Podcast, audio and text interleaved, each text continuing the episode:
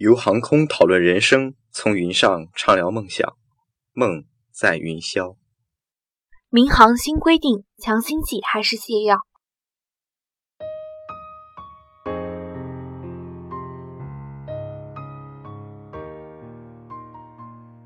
二零一六年五月二十日，交通部发布《航班正常管理规定》，以下均简称“新规”。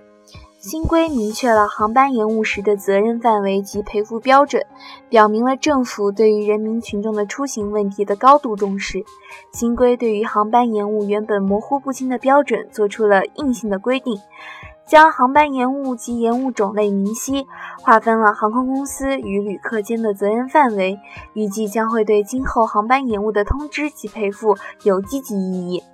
对于旅客来讲，能够更确切地获得航班延误的消息，进而调整行程，在出现延误时能够有更加的体验，在延误发生后能获悉赔付的标准和方式。对于民航业，新规大大的提高了服务质量及纠纷处理效率，令民众对于航空业的形象产生了极大的转变。对于航空公司，新规的出台将使航空公司的规定进一步规范化，减少了航空公司的投速率，同时界定了消费者与航空公司的责任范围，使得纠纷与法律挂钩，降低了诉讼的数量。在新规出台之后，引起了不小的争议。对于航空管制造成的延误不予赔付这一项，群众持反对态度。航空管制作为飞行的一个环节，自然认为责任在于航空公司方面，与群众自身无关。但在新规中，此项明确规定了航空管制不属于承运人一方，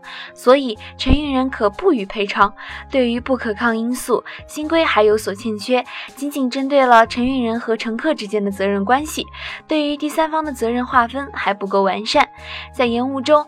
航空管制因为机场方面的责任，并非航空公司的责任。航空管制属于机场的一部分，大部分人认为机场属于航空公司，但实际上机场并非是航空公司所属，机场实为政府下属企业。在某些延误中提到的军事演练、流量控制均为政府所为，与航空公司无关。因此，新规应表明责任的来源，并对第三方责任加以划分和解释，以保障乘客的权益。新规的发布将会给民众的出行提供极大的便利。新规规定，航班出港延误或者取消时，承运人、航空销售代理人或者地面服务代理人应当优先为残疾人、老年人、孕妇、无成人陪伴儿童等需特别照料的旅客提供服务。使得社会弱势群体得到了关照。在新规中，不仅明确了航空公司的责任，同时也表明了对于旅客不当行为的惩罚。在将来乘机出行时，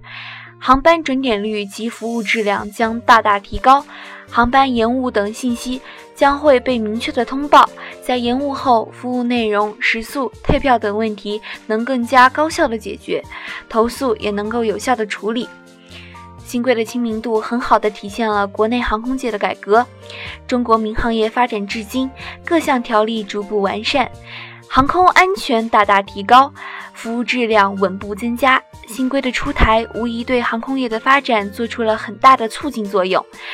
期待新规实施可以对航空界是产生深远的影响。